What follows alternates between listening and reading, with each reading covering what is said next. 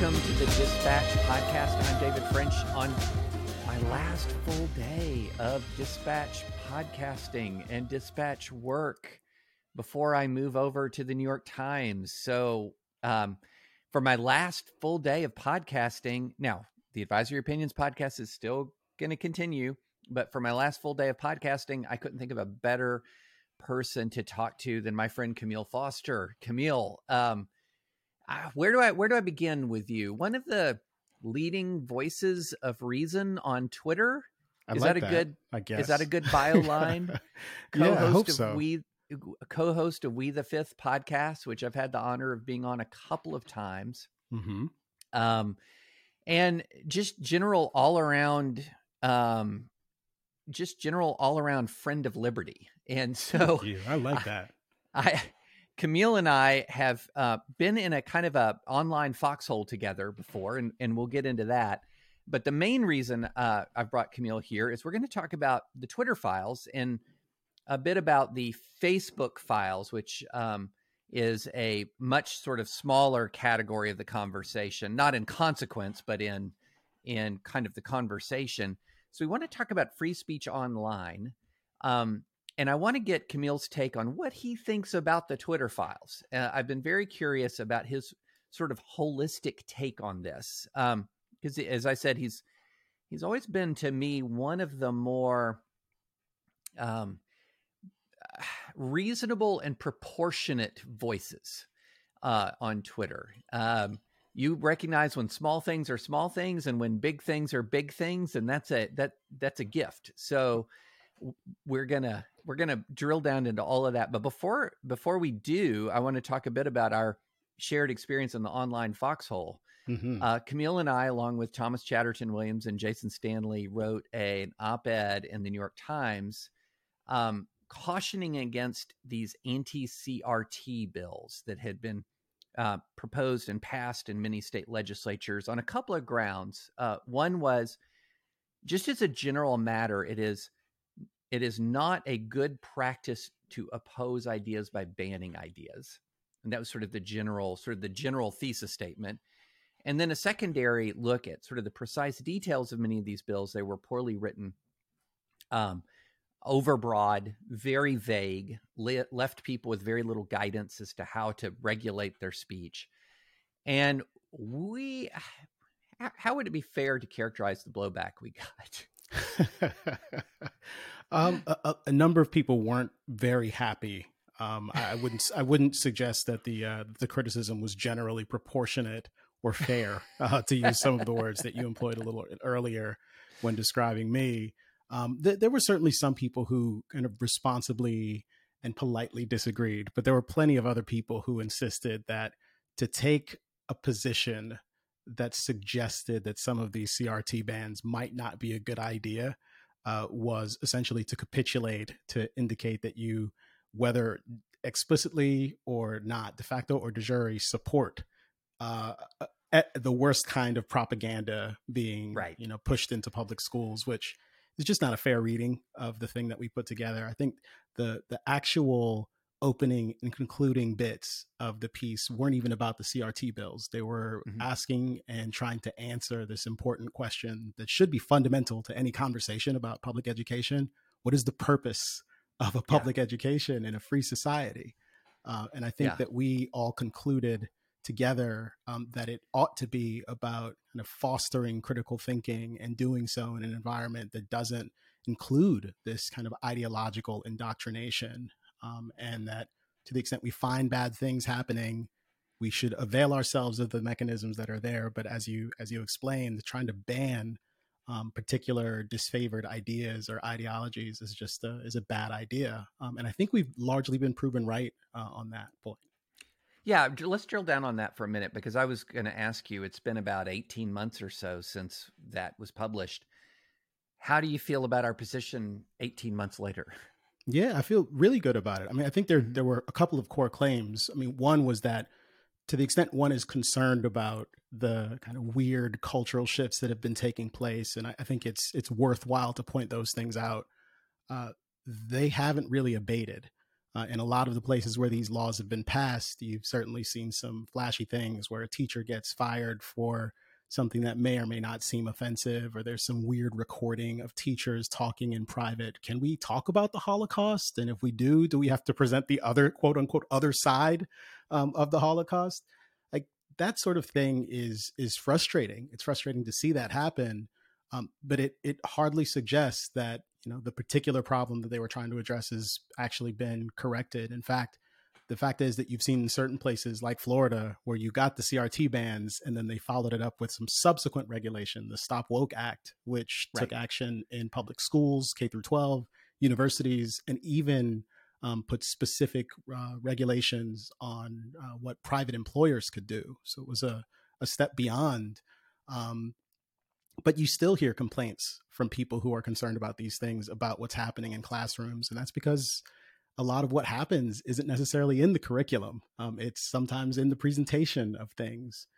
Uh, but it's also the case that I think a lot of these things manage to get adjudicated uh, in different ways. Parents get involved. Um, I think some of the good things that have happened beyond the C R T laws are people have started going to school board meetings. And when they're not, these preposterous and hysterical dramas, um, right. people are asking good questions. They're getting elected to the school board. They're getting engaged in ways that they were not before.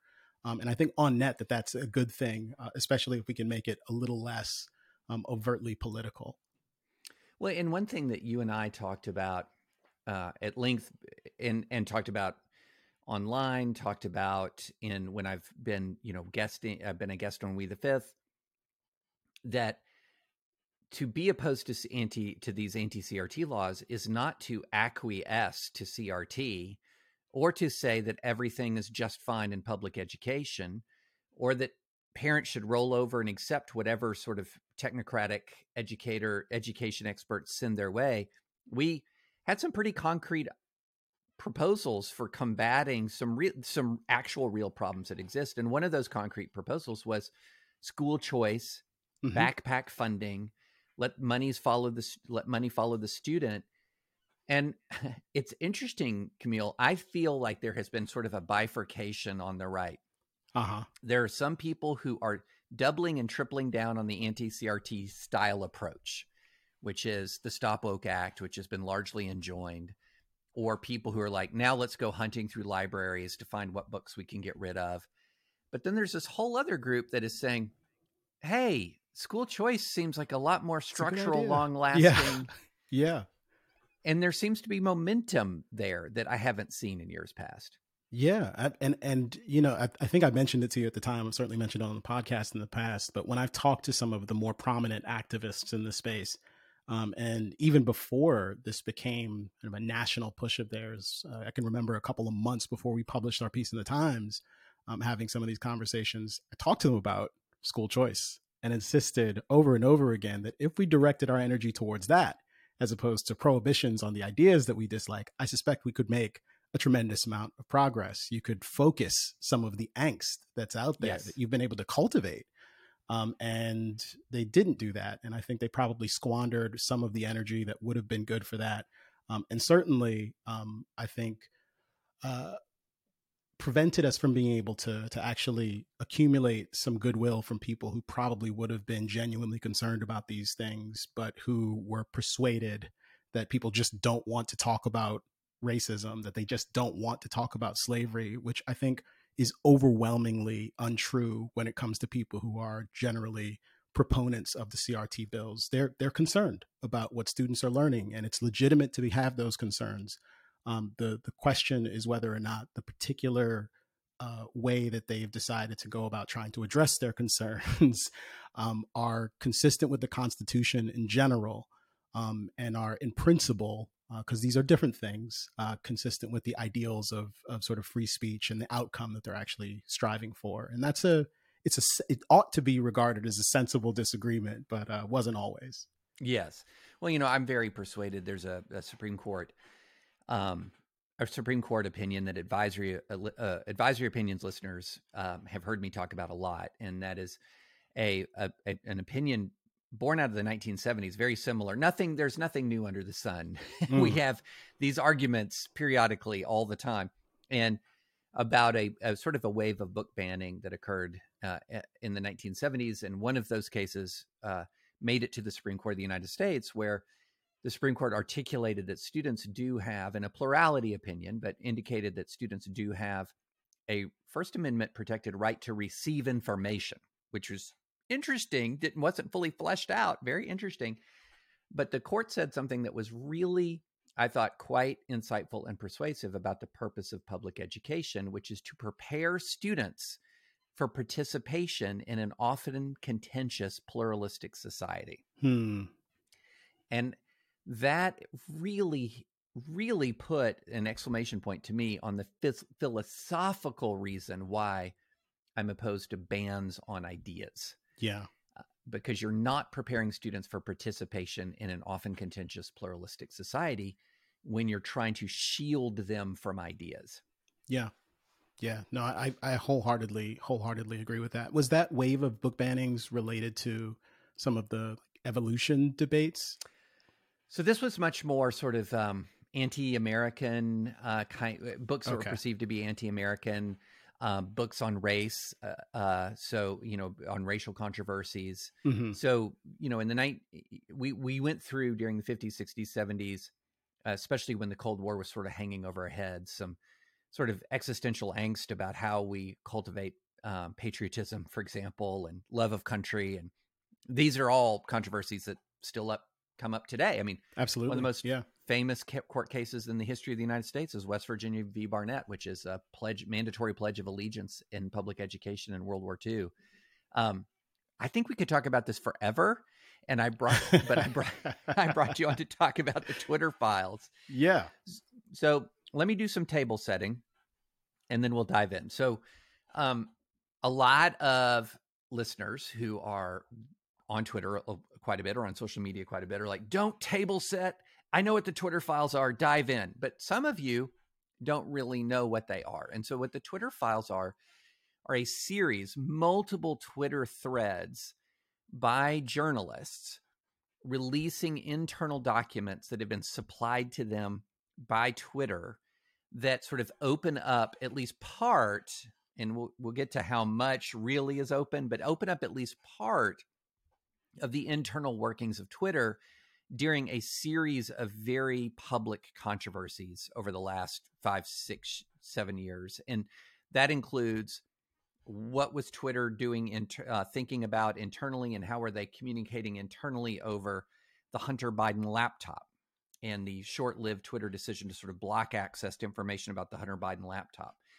How much did the federal government, including the F B I, interact in, with Twitter regarding content moderation decisions, both on um, foreign interference, election integrity, also on things like COVID and uh, alleged COVID misinformation, um, also internal documents regarding uh, Twitter's decision to suspend Donald Trump. Um, you know, again, opening that up. Then there's an there's a kind of a cousin to it called the Facebook files. Our mutual friend, Robbie Suave from, from uh, Reason, uh, talked about Facebook's interactions with the federal government over primarily COVID misinformation and limiting access to the platform around COVID, alleged COVID misinformation. I, it's important to say alleged because some things that were deemed misinformation turned out to be not misinformative. Is that a word? Mm-hmm. Mm-hmm. um, and so I, I can't, it's hard to summarize them all. We'll, we'll, we'll, We'll dive into the different buckets, and I think there are different distinct buckets. Um, but my first question for you, Kmele, is I was fascinated that the Twitter files were uh, essentially conditionally released. In other words, the, we don't know the full universe of documents that Matt Taibbi and Barry Weiss and others had access to. But what we do know is that they had to release their reporting in Twitter threads. This was part of the This was part of the conditions for receiving the access. It would come out on Twitter. Um, so what was, let, let's go process and then we'll go substance. Uh, what are your thoughts on that process? What the, the Twitter thread style release of Twitter files to me has not been talked. We've, people have not talked enough about that process. Mm-hmm. Mm-hmm. What was your what were your thoughts as you saw this unfold? Well, um, I think this was shortly after Elon Musk obviously took control of Twitter, right. and he he was the one who made the decision to look into these things to get to the bottom of the the Hunter Biden situation and the specifically and the decision to ban Trump um, after January sixth. And I think it's rather obvious that Elon wanted to keep some of the action on Twitter to kind of gin up a bit more attention there. Um, the, it sounds like there was always an expectation that this would be published in other places as well. But the initial release was via these essentially live, it was live tweeted. um, and you would kind of be impatiently waiting for the next post to go up, which one might imagine that this had been all been drafted before and then just gets copied and pasted into thread. But especially in the first couple of iterations, it seemed as though Matt, um, who was the first person to, to tweet about this, uh, was doing it in real time. It felt like it. I don't know if that's the case, but it felt like it. So it, that that part of it, I think, just made the entire thing in the in the beginning a little bit more, perhaps a little more interesting. But it also became pretty exhausting by the third time, and you didn't know when these things were going to release. Uh, they they would show up on a bunch of different accounts. One couldn't. They were being parodied. Um, so occasionally you would see Twitter Files like part ninety-nine on some rando uh, Twitter account, which given the new policy, a number of people had blue check marks now. Um, yeah. So it was, yeah. it became really difficult to figure out what was happening. So at some point I had to stop following them in real time and just wait for uh, sort of a compendium to be pulled together, as Matt yeah. has eventually done, um, of not just his uh, publications, but everyone's. Um, and I think since then, it's been much easier to get a sense of exactly what's there. But I think the initial decision to to tweet thread um, all of these things uh, was generally deleterious. And the fact that it was happening alongside a lot of hype about what was going to be published. Um, oftentimes, Elon would tweet, oh, it's happening right now, Twitter Files in twenty minutes. I don't think that was terribly helpful either. I do think there were some important things here. I also think there's there's quite a bit of hyperbole um, around this. Um, and none of that has generally been helpful for highlighting the important things, in my estimation. Right.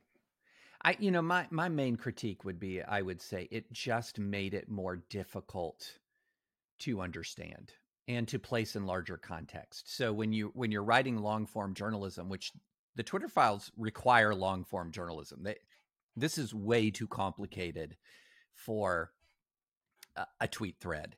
And when you're doing long form journalism, you can do things like place different kinds of revelations in legal context. In other words, what's the precedent for this kind of behavior? Um, what's the legal, what are the legal standards surrounding this kind of behavior? Instead, you had a lot of uh, placing of documents into the public domain, which is helpful. which is very helpful, but absent a lot of larger context, so that it was very difficult unless you were kind of steeped in this stuff, right? Unless you really had been kind of living this stuff, it was very difficult to place in context. And so the way in which a lot of this got placed in context was by very brief context in a tweet, in the actual thread itself, very brief, or the immediate arguing of the activist class about the Twitter thread, and that's not right. necessarily the most helpful context either. So yeah. it was just hard to figure out um, what's going on. And and I feel like I've kind of got my hands around it a bit, but I'm still not one hundred percent sure that I have the full context. Um, and again, part of that is the reporting process. You just kind of have to trust reporters that they have, of the universe of documents that they have looked through, that they are producing documents that are fairly representative right. of the assertions that they're making. Um, and so, you know, th- so some of that you've got a trust process, but longer form discussions help with the trust issue. Yeah, for sure. There was, well, there was the broad concern raised by a number of reporters who weren't uh, privy to or didn't have access to the information. Um, just insisting, well, Elon, you should just make this all public. You should publish it all so that more people have access to it. And I, I do think it would have been interesting to see a wider uh, breadth of kind of perspectives uh, brought to bear on some of these things. But I also appreciate the distinct challenge of essentially giving people access to uh, a ton of internal communications that you're not necessarily able to parse um, yeah. before giving it out. And there may be all sorts of you know, legal liabilities or just general privacy concerns, which weren't completely obviated by um, them deciding to do things in this particular way, but certainly would have been much worse uh, in a universe where he just says, okay, you know, here's several terabytes of private right. correspondence or co- pr- corpus- correspondence, internal correspondence, um, yeah. you know, between Twitter employees and between t- Twitter employees and members of the uh, of the government and, you know, the various intelligence agencies or criminal justice uh, organizations like that. Could have been a real problem as well. So I, I I can at least appreciate some of the challenges that are just kind of inherent in trying to do something like this uh, and not necessarily uh, smack Elon or anyone else for that. Right. All right. So let's let's go big picture and then we'll drill down. So what is your overall takeaway to the extent that you have an overall, or maybe you have like several sub overall takeaways? What's your overall takeaway from the Twitter files? Um, I think in general, um, there are a lot of important things here. Uh, apart from the whole thing being broad and sprawling, you know, you can, if you step back and look at what's there, you will really have to squint very hard to find a de jure, some sort of de jure censorship on the part mm-hmm. of the government, so far as I'm concerned. There are, however, I think plenty of things that would satisfy Um, pretty easily my definition of like de facto censorship um, with respect to government involvement. Um, and again, just because of the way they were just the, the way that all of this was disseminated, it made it kind of hard to see. Um, but certainly when I see, um, you know, senators who have regular correspondence with Twitter, whose offices are telling them, look, these accounts are problematic. These posts are problematic. Why don't you do something about that? When it seems that both Democrats and Republicans kind of had an open line of communication mm-hmm. to some of these internal censorship organizations and were flagging things for them with some regularity. Again, the whether how appropriate that sort of thing was is a, is a question. Like, these are things which may not rise to the level of being an actual violation of the First Amendment, but which certainly demand scrutiny. Um, and I think perhaps more than anything else, um, and this again is not necessarily a First Amendment issue, it does highlight a lot of the inherent challenges for these huge tech companies, these social media platforms, with respect to how content moderation works, um, especially when you have these cloistered, kind of ideologically monolithic um, institutions, um, and they have these internal groups who are responsible for figuring out who should be allowed to say what on the platform. Um, this becomes a, a a real challenge. Um, and the process tends to be pretty opaque. So being able to have uh, a real look at some of these internal communications, I think, has been pretty revealing and has revealed more tensions than I even thought were probably there with respect to just the, the, the functioning of the criminal justice apparatus and the national security state more broadly. Um, and people are going to have Uh, I think they're going to vary with respect to their perspective on how disconcerting any of this stuff should be.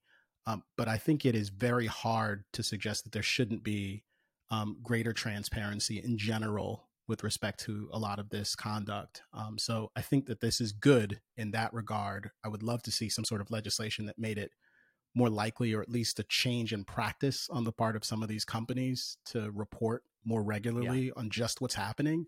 Um, I don't know that we'll see that. But that's what I would actually like to see come of all of this. I think where I was, was this was a mess. It was a mess of Twitter's own making. And mm-hmm. a lot of people warned them about it. And the people who warned them were right.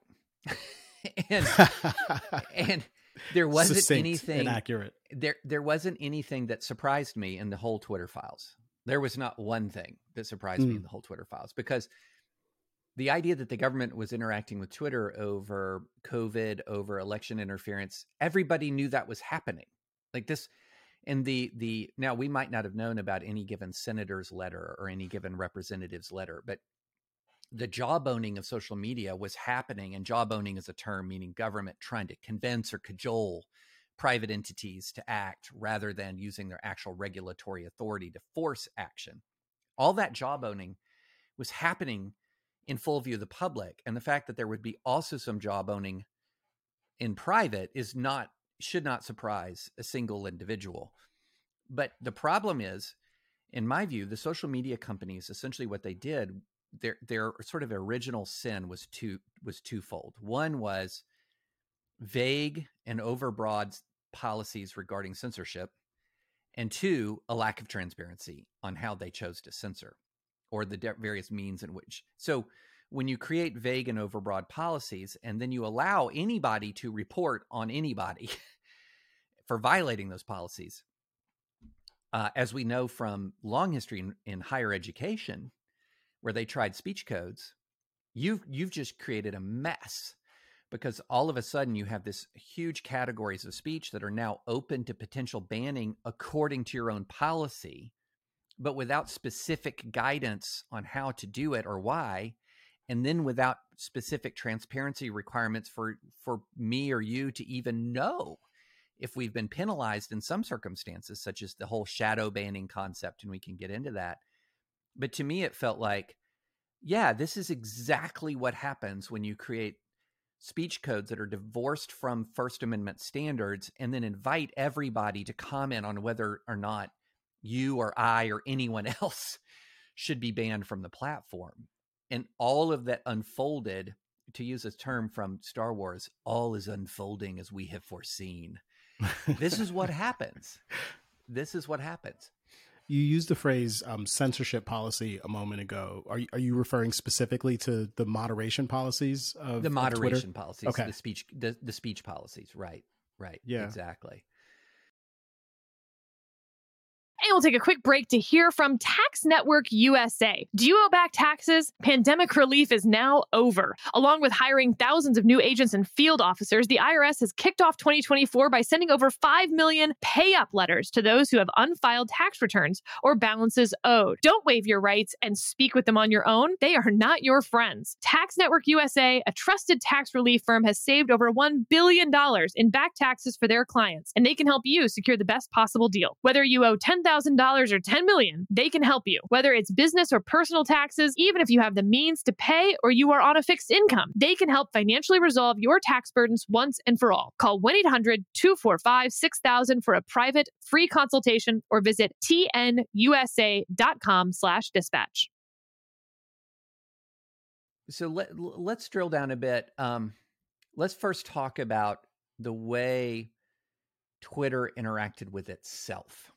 So this is this is the the first Twitter files were around the Hunter Biden uh, laptop, and were mainly, not exclusively, but mainly focused on Twitter, how Twitter interacted with itself on on banning the um, New York Post story, limiting its reach, et cetera, and then how how Twitter interacted with itself regarding the decision to knock Donald Trump off the platform. And I think mm-hmm. you and I are probably going to agree strongly that Twitter should not have limited the reach of the original New York Post story. Mm-hmm. And I, we might disagree about Twitter knocking Trump off. um, but um, what was your impression about the decision, the the the way Twitter interacted with itself regarding um, the Hunter Biden laptop, the Donald Trump um, suspension? Well, I actually thought there was a little more agonizing over the decision than I would have expected, given my own perception of just how monolithic these companies tend to be with respect respect to the pre- perspectives that are represented there. Um, so I was pleased to see that. Um, I think it's also worth remembering that the decision that they made was widely criticized and that it didn't last very long. Eventually, they had to reverse themselves. And, and in a lot of important respects, um, there was a, a kind of Streisand effect. They decided yes. to ban this story, and more people Explain ended the up Streisand talking effect. about it.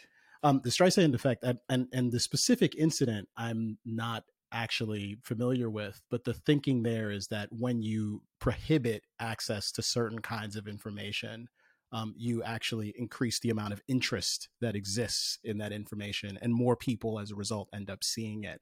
Um, I know that has something to do with Barbra Streisand, but I don't remember exactly what the anecdote there, was. I believe it was photos of her home that oh, were available okay. online that she tried sued to get removed, and nobody had looked at it mm-hmm. before she filed the lawsuit. And then after she filed the lawsuit, millions of people yeah. saw the photos of her home. So trying to suppress speech. And there's actually interesting measurable, the Streisand effect was measurable in real time with the Hunter Biden story. Mm-hmm. Because when Twitter throttled the story, search interest on Google in the story skyrocketed. And so you can compare the timeline of Twitter throttling the story and the search interest on Google, and the search interest went way, way, way up, which is exactly predictable mm-hmm. according to anyone who has experience with censorship in a free state, mm-hmm. that mm-hmm. censorship tends to magnify interest, which yeah. also applies to the C R T bans. But yeah, but the frustrating thing to see in that correspondence was the fact that they really did seem to be kind of inventing rationales on the fly, um, and looking for reasons to take an action that satisfied, perhaps satisfied the the biases of particular people within the institution. Um, and there did appear to be some correspondence before this happened um, between Twitter and um, some government agencies who were advising them that they ought to be on the lookout for certain kinds of misinformation. So they've been primed to expect this, which, you know, on one level, okay, that's disconcerting, but on another level, it sounds like a, it sounds like a generic warning. And yeah. this was Trump's um, Justice Department that was essentially issuing these warnings. Uh, and I don't believe that that was issued with the expectation that the Hunter Biden laptop story was right. going to come out eventually. So again, even there, I saw when there was discussion about this, a lot of conflation of some of those things. Um, but, you know, that, I think that's my general take. I mean, I think with Trump um, and January sixth, on the other hand, um, I... I have very mixed feelings about it. I think what I saw, I can appreciate why some company might have made a decision to remove the president uh, from social media at that period of time. What I found disconcerting was the kind of coordinated nature of the behavior amongst all of these different private institutions. There was no directive from the government, um, but there was this kind of internal, these discussions that were happening between various people's, their, their counterparts at different companies. And they all essentially seem to make these decisions in lockstep to remove the president from all of the things. And we've actually seen it happen a few times with a couple of high profile people. Um, Andrew Tate uh, comes to mind. Yeah. Uh, Gavin McGinnis is another.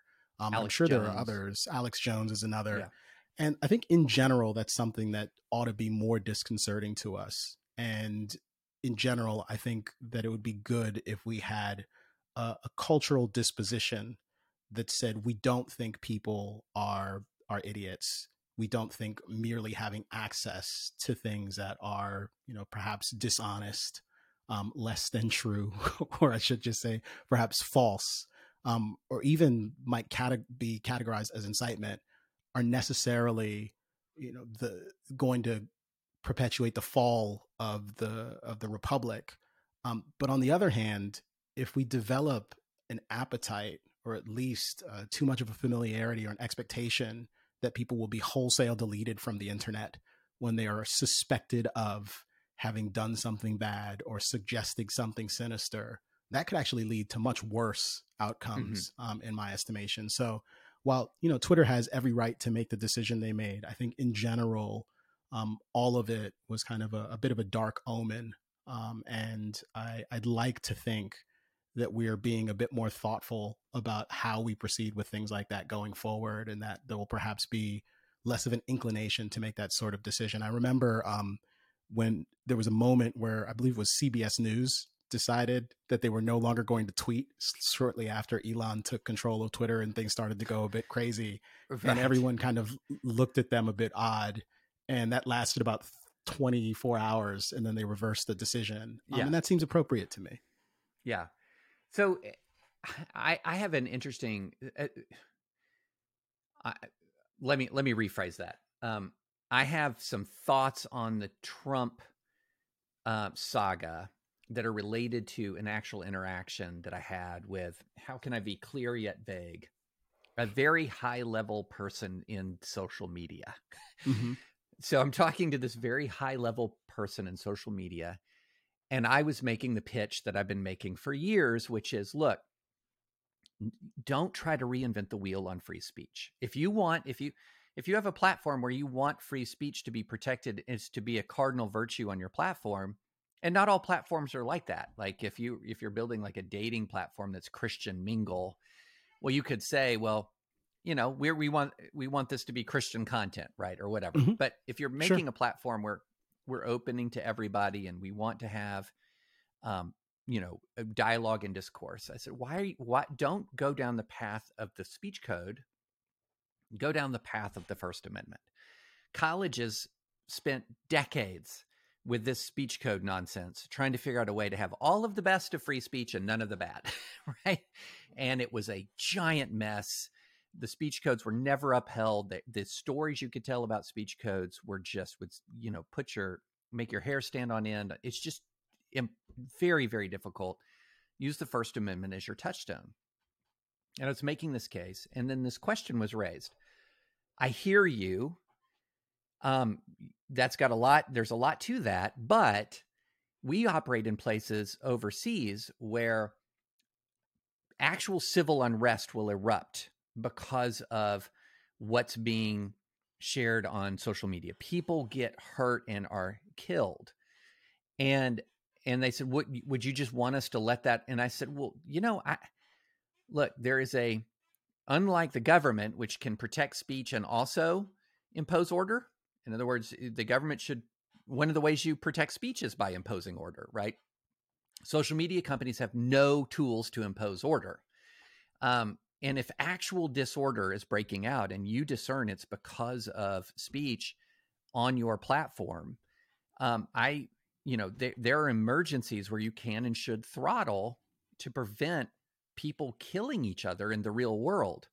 And when I was talking about that, I was thinking of like, riots that we've seen pop up in places, you know, overseas, uh, that are torn by civil strife. I mean, you know, I think of as uh, a, a country like Mali, where there has been civil war, you know, and civil strife, and uh, or other countries where I've seen, not necessarily Mali, but I've seen riots break out because of, and and I was thinking of sort of that that situation. I was not thinking that that could ever apply to the U S and my concern after January sixth is that we were seeing this unfold in the U S and that there was um, violence breaking out in our in our capital as a result of um, what we were seeing on social media.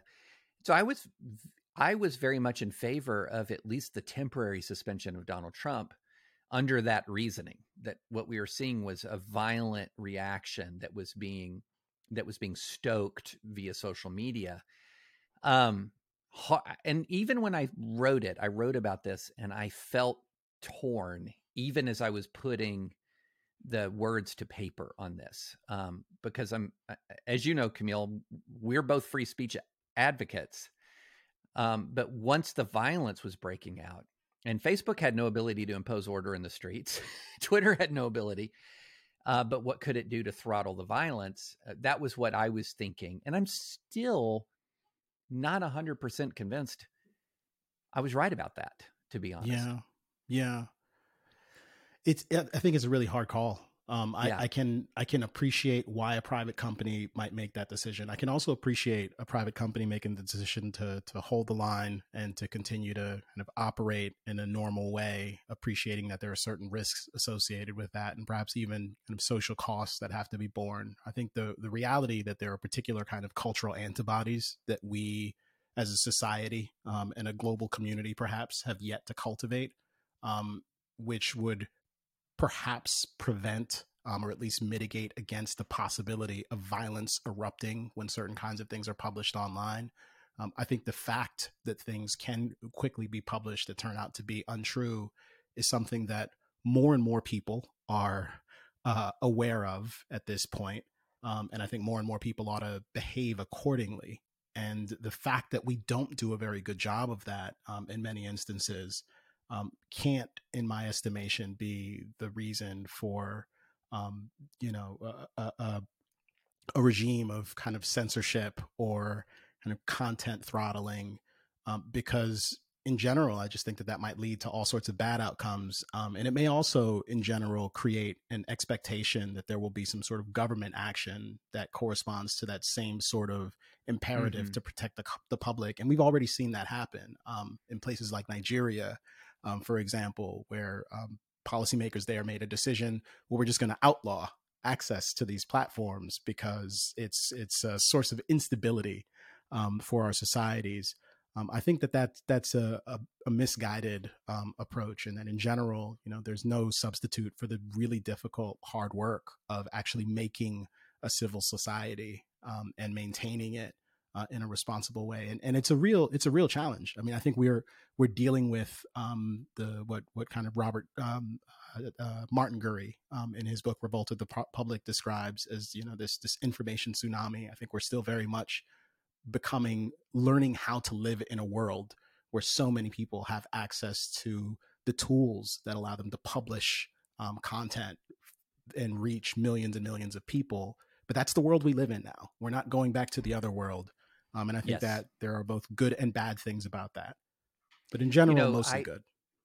I I think of it in a, sort of the way, if you go back and you look at the Industrial Revolution, we're in the made in the in, in the middle of the, of an information revolution, and there was an Industrial Revolution, and quite frankly, the world didn't handle it very well, um, because one aspect of the Industrial Revolution was the industrialization of warfare, and so you know, and and that was an inescapable for a while. That was an inescapable aspect of the Industrial Revolution that culminated in in two nuclear blasts over Japanese cities in nineteen forty-five, culminating in sort of the mass industrialization of warfare in World War Two.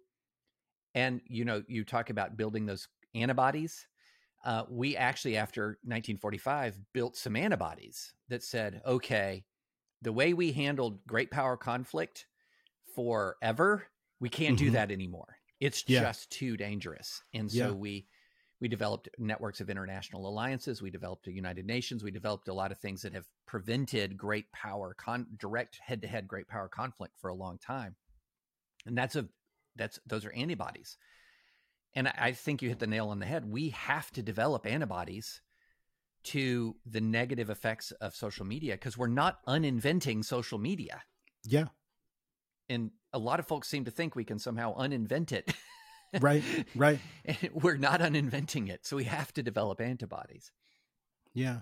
It is interesting, though. I mean, even before January sixth, you know, the summer of twenty twenty was pretty harrowing. And obviously the the general kind of drama of COVID, which I think we're still living with a lot of that um, in certain respects, um, and the proliferation of quote unquote misinformation and disinformation um, in both regards. We were seeing, you know, these spontaneous, massive protests and demonstrations around the country. We had sections of the country um, that declared themselves autonomous zones. We still have a few of those, apparently. Um, and people were doing that in many instances in response to media reports from kind of establishment media organizations, but also in response to social media posts that they were getting, oftentimes kind of bits and pieces of analysis of stories that were still emerging. And I think in many instances, responding to kind of hysterical, overwrought um, represent, misrepresentations of things that were happening um, on the streets. Uh, and in general, I think that was that was that was not great um, on net. And is it possible that, you know, had someone throttled some of the kind of Black Lives Matter hashtags, that that might have helped to mitigate against some of the quote unquote mostly peaceful Um, excesses that took place uh, over the course of that summer?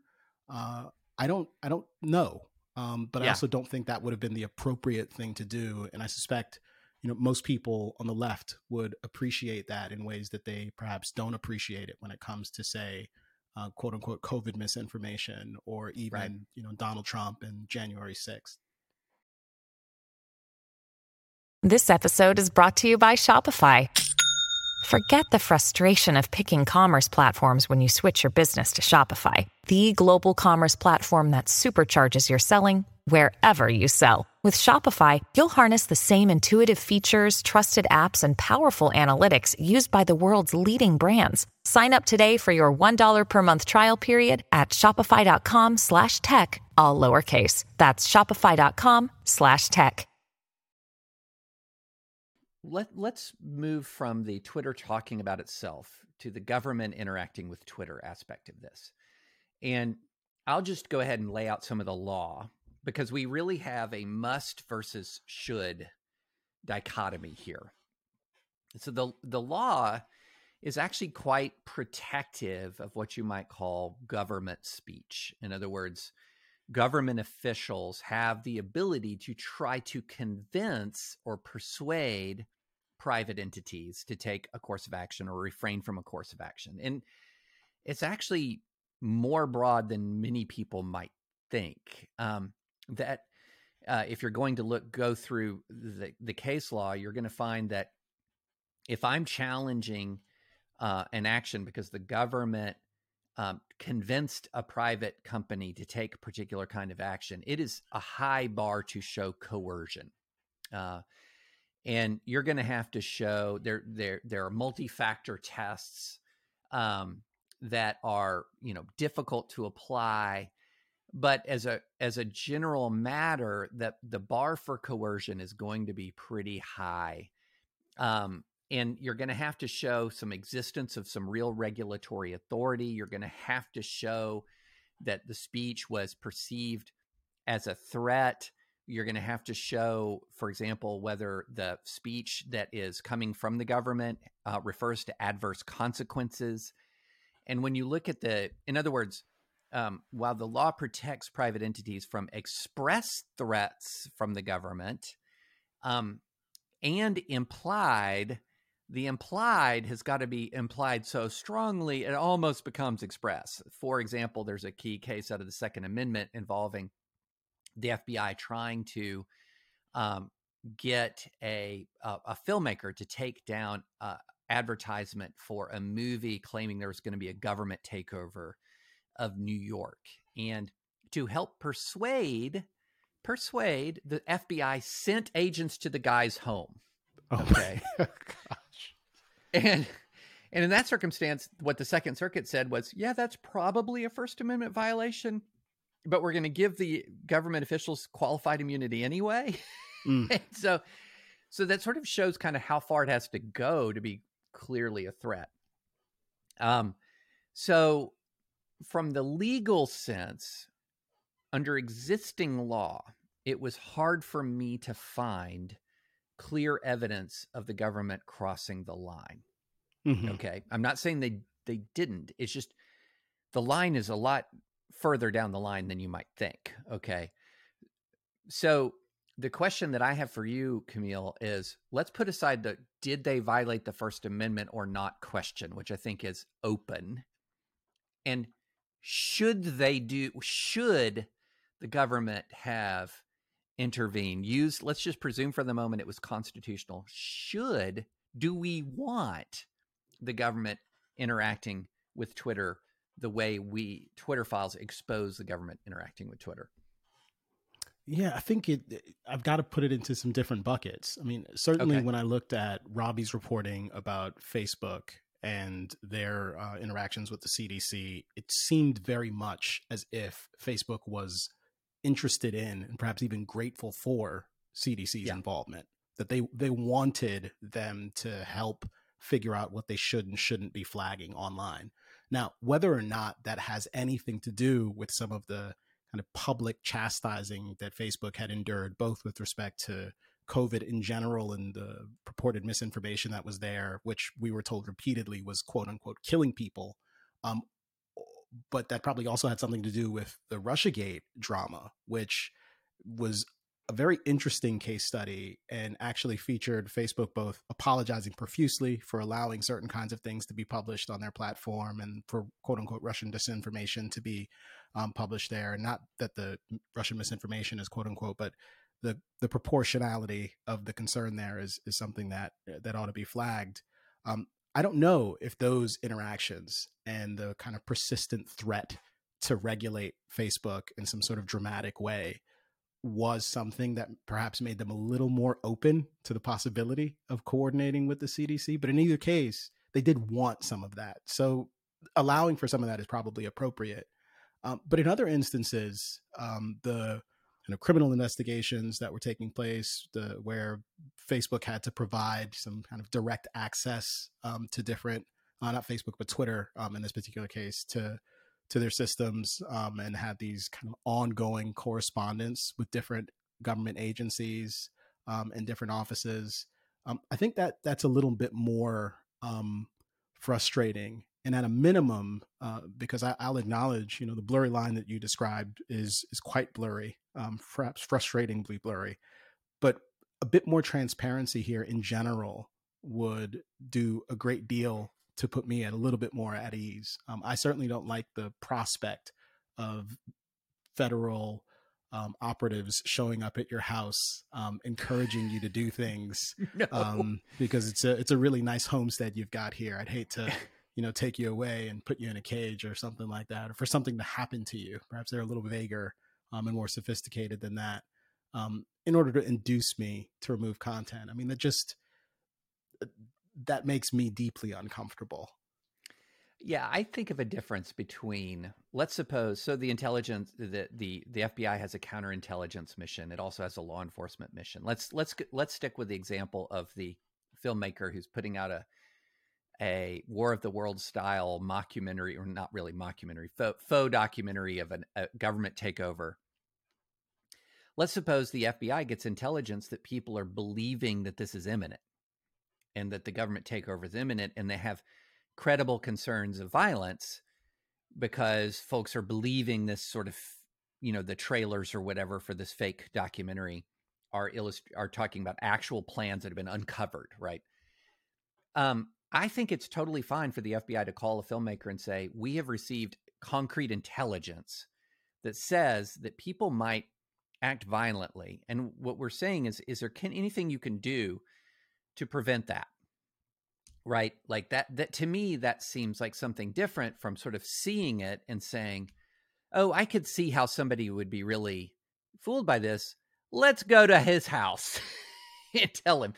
So if you have actionable intelligence that's directly within the mission and scope of law enforcement, um, such as this Twitter account is actually Russian. This is actually Russian, and it is actually, um, to me, I have absolutely no problem with that. Well, what I do have more of a problem with is some of what we saw Twitter doing, which was, hey, this account is violating your terms of service. This account is violating your terms. I don't want the F B I monitoring Twitter right. to see whose tweets are violating the terms of service. Now, that yeah. doesn't mean that it's not that that violates the First Amendment for them to say, hey, Kmele has violated the terms of service. I'm just highlighting this. You can do whatever you want with it. That doesn't violate the First Amendment in all likelihood, but I don't like it. yeah. I mean, it also sounds like a lot of the things that you're describing um, with respect to this, this, genuine threat that exists, that there probably could be some sort of public declarations about what's happening here that don't disclose any information that might, say, jeopardize an investigation that's ongoing. Um, I, I wouldn't necessarily expect them to say something about that with respect to like a, a Russian asset who's operating a Twitter account. But if in fact there is this kind of publicly presented information that is potentially dangerous and potentially confusing, cultivating the credibility necessary to be able to issue some sort of public remarks and direct them even at the, the various social media companies seems totally appropriate. Um, and I think if that happens alongside um, showing some additional information or detail to the companies in question, then that is even better. Um, but that strikes me as the appropriate way to get this done. And a lot of the kind of clandestine conversations that are taking place. Um, however, like that culture of secrecy around that kind of uh, interaction, um, I think is generally not healthy. Um, and is probably going to lead to things that if, if they're not outright abuses, look like abuses. Right. Um, so I've got a bigger picture question because we I, I want to be respectful of your time, and I actually still want to talk for like another forty-five minutes. Let's do but, it. But so I've got a bigger picture question here. And this is something that I've seen a lot of very smart folks that I respect arguing. And that is, are we, while the social media phenomenon is not going to go away, are we moving away from a world in which one or two or three social media giants have such a dominant position? Um, are we moving more towards a decentralized social media world? And so one, I want your thoughts on that. And then number two, I want to know, what's your experience of Twitter since Elon Musk took over? Do you like it more? Just as a, it's just as an end user, do you like it more? Do you like it less? And, but, and why? But let's, let's start with the, the bigger one. Are we moving out of an era? Um, are we finally sort of grappling with the reach of these huge social media companies right as the hugeness of them becomes less relevant? Well, I'm not sure. Um, it seems to me that they that most people, to the extent that they're congregating online, are still doing it in these kind of larger ecosystems. Um, so in that respect, they're still important. Um, I don't know that, you know, the mastodons of the world are, are suddenly going to become a lot more relevant. I think that that kind of great mastodon migration um, is largely overstated. Um, There's there's a certain kind of, you know, the network effect is very real. Um, and the fact that that's where most of the people are and that's the best place to be able to reach them, you know, Twitter, Facebook, Instagram, um, that's what's likely to happen. Um, I do think that more people are using things like uh, Telegram and Signal um, to have conversations, um, these persistent large group conversations because they value their privacy. Um, and a lot of that was, I think, a result of the pandemic um, and the feeling that you couldn't talk about certain things in public. So, you know, to the extent that's happening, that's probably a good thing. Um, but in general, I think it would actually be better if there were more, if there was greater decentralization and more people were utilizing a, a variety of different platforms. I think in general, a lot more competition in the space would make moderation a lot better, would make the overall performance and quality of the services provided by these different platforms a lot better. Um, and unfortunately, I don't know that there is a sufficient appetite for that just yet. Um, there have been people who've tried to get things started, including the president with, you know, Truth Social, et cetera. But those generally tend to be, you know, kind of these ideological platforms, um, and they're frustratingly one note. Um, so that's certainly not something that interests me, but perhaps that's the best way to get to a world where you've got a few more poles um, where people can congregate. But those platforms don't tend to be the, the healthiest either from a um, economic standpoint. Really, yeah, at least it's it, it's interesting because um, if you look at the list of top ten or top fifteen, you know, it depends on how you measure and when you measure, but Twitter is either the fifteenth or the tenth largest social media platform. And if you look at, say, some of the statistics that say it's the fifteenth largest, Telegram is bigger. Um, Pinterest is bigger. Uh, if you look at another, I'm looking at um, a, a top ten list, and it, it says that uh, TikTok, TikTok came out of nowhere in twenty sixteen, twenty seventeen. Almost nobody's talking about TikTok. Now, it, by some measures, it has more web traffic than any place, any other website. Snapchat is bigger, Pinterest is bigger, Reddit is bigger, LinkedIn is bigger. Um, so in that sense, it does feel like part of what we're dealing with in Twitter isn't so much is an artifact of these of a moment in time that says that Twitter is for this moment in time, the place of choice for journalists and government officials. Mm-hmm. That we're not hashing it out on Reddit. We're not, right. Yeah. We're not hashing it out on Pinterest. Although that would be interesting. Um, here, here, here's my new paint scheme in my bedroom. And oh, by the way, we need to send more tanks to Ukraine. Um, so um, so I, I, I guess part of that, that means that this is bleeding into the next question, which is how much longer is Twitter going to be the, the destination site for your journalist, government official class? Celebrity, well, not even all celebrities. I mean, Taylor Swift barely tweets, right? Or how how long, how much longer is Twitter the home of this kind of intensive leader slash journalist conversation? Yeah, I mean, it's it's impossible for me to to guess at that. Um, it, it certainly still seems to be the case today, um, and, and I think much to the chagrin of many people who would have liked um, for some of these efforts to move wholesale to some other place um, to work. Uh, it, it just has a, a sufficient amount of um, uh, network effect already with respect to the people that are there. Um, you've got your account, you've got your profile, you've got your followers, um, and there just doesn't seem to be any simple way to replicate that anyplace else. Um, so it, it could be, it could be for a, a long time to come. I mean, the fact that you can have multiple accounts on multiple places though, and spend time um, on multiple platforms, I think always leaves the door open to the possibility that some other entity will arise and be able to compete for attention here. I certainly think it's interesting to see, and this is a slightly different um, industry, but in search, you have Alphabet's Google, um, which is uh, very much awake to a new challenge from the, the A I-driven ChatGPT service, which appears to, and I've, I've tried it, I've been demoing it, um, offer some really compelling results when it comes to search. It's a slightly different approach.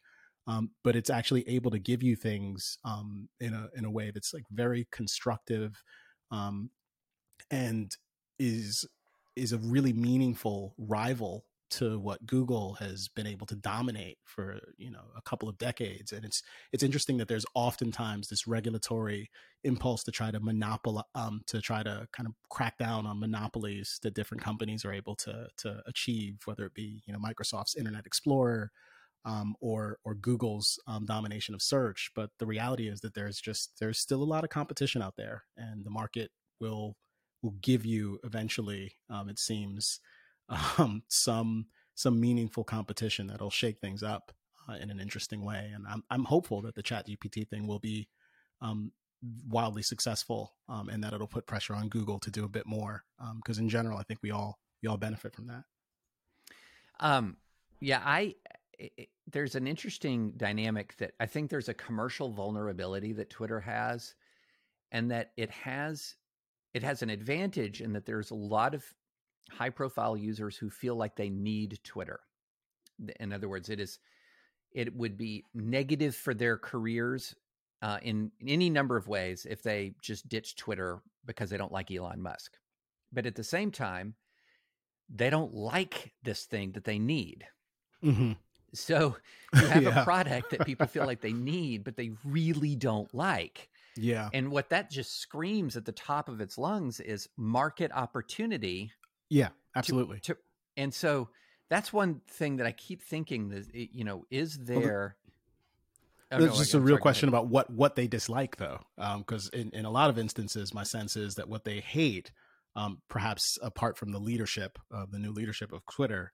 Um, are the kinds of interactions that they're having on Twitter, um, and the kind of content that they're exposed to, which, you know, I, I don't know, I don't know how someone solves that problem, but that's a very different sort of problem. I, at some point I tweeted, um, not so ironically, that Twitter isn't the problem, you are. Um, and, and what I was suggesting was that some, in some respects, the energy that you're putting out, um, and the, the kind of, um, Uh, way that you're priming the algorithm with respect to the content you're interacting with probably has a lot to do with the feeling of dissatisfaction that you have when you log on and spend, you know, two hours on Twitter. Um, generally speaking, I'm not there to fight people and punch them in the head. And even if I have something critical to say, I, I always try to say it in a way that I would say it to you if we were together in person, um, and mm-hmm. you, I was within arm's reach and you might punch me in the head. Uh, yeah. In which case, I think my experience generally, unless I'm writing something with you in the New York Times, um, tends to be pretty healthy. oh, I'm, I'm feeling suddenly responsible for this very negative experience. Um, but you know, you can't you can't protect against all of that. But it's it's worth acknowledging that some of that is just on us personally. But I, I'd agree with you. I think there is a market opportunity there. I don't know exactly what that new product looks like or service, right? Um, but maybe it's something that rides on top of existing social media platforms. Maybe it's a, a, a meditation course that helps us to be more responsible internet users. uh, but it could come in a lot of forms. Well, that's, you know, you raise a really, a really great point, because I do think the way in which people choose to interact with Twitter is very influential on their experience, which is if you can, there are people I knew who have the discipline like, hey, I look, I know I'm being gang tackled right now, but I'm not going to look at it. Right. Exactly. I, I said what I said. I meant what I said. Unless somebody can point out that I've made an actual mistake, I'm just going to let the, let the people get angry. Mm-hmm. And that's a self-discipline, right? Sometimes you then go, I, oh, I'll let them be angry. What are they saying? And then you open it up and it's just like, oh, it just, you know, it's, it's, it's just like a body blow. Yeah. So there's a lot of self-discipline, I think, that could make the experience better. But I also wonder, Kmele, I have a couple of thoughts about the way in which Twitter is constructed that has nothing to do with moderation policy that make it worse. And I have two ideas. Quote tweeting. I think quote tweeting is a phenomenon that really gooses engagement on Twitter, but makes the place much worse. Um, as a as a personal experience, and the other one is public m- public replies. And here here's what I mean. So, if I go on your Instagram page and I reply to you a post on Instagram, it doesn't pop up on my feed of my followers. So, in other words, my followers are not reading my reply to you on your Instagram page. But what the, both the quote twink function and the fact that when I reply to you, all of my followers see my reply to you on your feed, both of those are gang tackling mechanisms that beg, uh, uh, really create the dynamic of the swarm. That right. You don't, it's not to say that Facebook or Instagram doesn't have swarming, but it's just not a it's not characteristic of the platform in the way it is with Twitter. And I just wonder about those two features, the quote tweet and the public reply, or the, the reply that's visible to my followers or to, to everyone who, all the followers or the rep- people who reply. I wonder if those are these two dynamics that just combine together to make the place so miserable. Yeah. No, I think that's an interesting question. Um, I, I would certainly say that on net, when I see people use the quote tweet, um, unless they're replying in a way that suggests, you know, you need to read this because it's important, and they're not really adding much to it, um, it's overwhelmingly used by people who are trying to own someone else. That said, even the even the owning, I can appreciate Uh, respectful, like, hey, yo, know, let's let's talk about this. And the tone of the quote tweet being one that isn't confrontational, but that's kind of probing and perhaps inviting more people into the conversation. Um, and I'm I'm perhaps I'm saying that because I, I did that this morning, and I actually had to think a couple of times about whether or not it was better to reply to someone who I happen to know, who tweeted something that I thought was interesting, but probably wrong in some important respects, or to quote tweet it. And I decided to quote tweet it. But again, I tried to do it in a way that was polite and generally informative and meaningfully invited other people into the conversation. And when I've done that, I see a dramatic difference between that and, you know, I'm body slamming you, which I've definitely yeah. done in the past as well, and have sometimes come to regret uh, when I see the interaction turn exceedingly sour.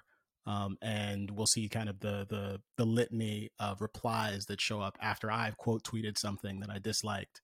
Um, and, you know, it's all kind of acrimony. And personally, I just don't, I don't want to stir up acrimony. yeah. No, I, I, agree I don't want to be and that I, guy. I have to confess, you know, I've, I quote tweet as well. And I have some sort of ethical guidelines I've established for myself in the quote tweeting. One is quote tweets for compliments. Yes, for sure. Quote tweet, quote tweets for critique. I will only do it if I have read the underlying uh, piece. I will only do it if I've not just watched the clip, but understand its larger context. In other words, I don't take a, a video clip at just pure face value. I, I try to discern larger context. And so if the video clip, which I've watched in its entirety, is consistent with context, I might quote tweet critically. or if the article that I'm referring, that I'm quote tweeting, the tweet promoting is, uh, I, I will, I'm not responding to the tweet. I'm responding to the piece. Um, so I try to do that, but I, there's one other aspect, and that is, I think a lot of people are wising up to, you talk about building antibodies, mm-hmm. to the limits of the benefit that Twitter gives you. And, and I'll give you a, a good example. Um, I use Twitter to promote my written work. And one day I decided to go da- back into my analytics and see how many people came to my written work through Twitter versus the whole rest of the universe, search, email, direct. My Twitter, and Twitter is by far my largest so- social media platform. Far more people follow me on Twitter than five percent of readers, five percent of my readers come to my work through Twitter. Um, ninety-five percent elsewhere. And that's with Twitter being my largest social media platform. And do you have a sense of what wait- the, the largest traffic driver is for you? Email. For at the Dispatch, it's email. It's people okay. reading it via email and then forwarding. So in my view, an email list is far more valuable sure. Sure. to actually get your message out than than a Twitter following. And and you constantly see stats like this. So this is my mm-hmm. Sunday newsletter um, about character and politicians. I tweeted once about it. three hundred seventeen thousand views of the tweet, about nine thousand engagements with the tweet, and only two thousand five hundred link clicks. So less than one out of one hundred people who saw the tweet clicked on it. Mm-hmm. Interesting. Yeah. Yeah. I mean, we, we know and have known for a long time when it comes to, you know, online marketing that open rates on, say, uh, uh, e-commerce um, emails, not great.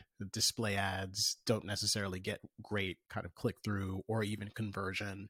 It can be really hard to make, to make the sale um, and certainly to get the click through. So even that five percent rate is probably better than a lot of those other mediums might be, but one might have expected it to be a bit higher. Um, one might expect that most of the people who are following you generally like you um, and are not hate following you, although I'm, I'm confident we both have have plenty of those people too. Um, and at a minimum would be generally interested in what you do um, and what you're doing. Um, but it, it, it Twitter is a, a kind of micro engagement site. And uh, there's this constant stream of content. And I can imagine that it's pretty easy for even something keep... that seems interesting to you to just yep. kind of get lost in the shuffle, and you scroll to the next thing and you scroll yeah. to the next thing. Um, yeah. So, yeah, I think that's I think that's probably a, a, an appropriate flag. Um, although I generally I'm interested in the reform you suggested with respect to quote tweets. I, I will say that Community Notes, um, which is still at the moment kind of an invite only feature in that you have to be permitted in access to the, the community of people that are allowed to provide a comment on a post that's already been put on Twitter and provide either some additional context or suggest that there be a flag um, for additional context or something that seems to be meaningfully, meaningfully inaccurate um, and also provide some, some links to, to high quality sources. And there's a whole kind of sophisticated algorithm um, for actually approving a community note and putting it high enough in the rankings that it shows up on someone's posts. Um, it seems to me that that is actually a much better way um, to, to kind of correct things that seem to be wrong on the platform, even if it's yeah. imperfect.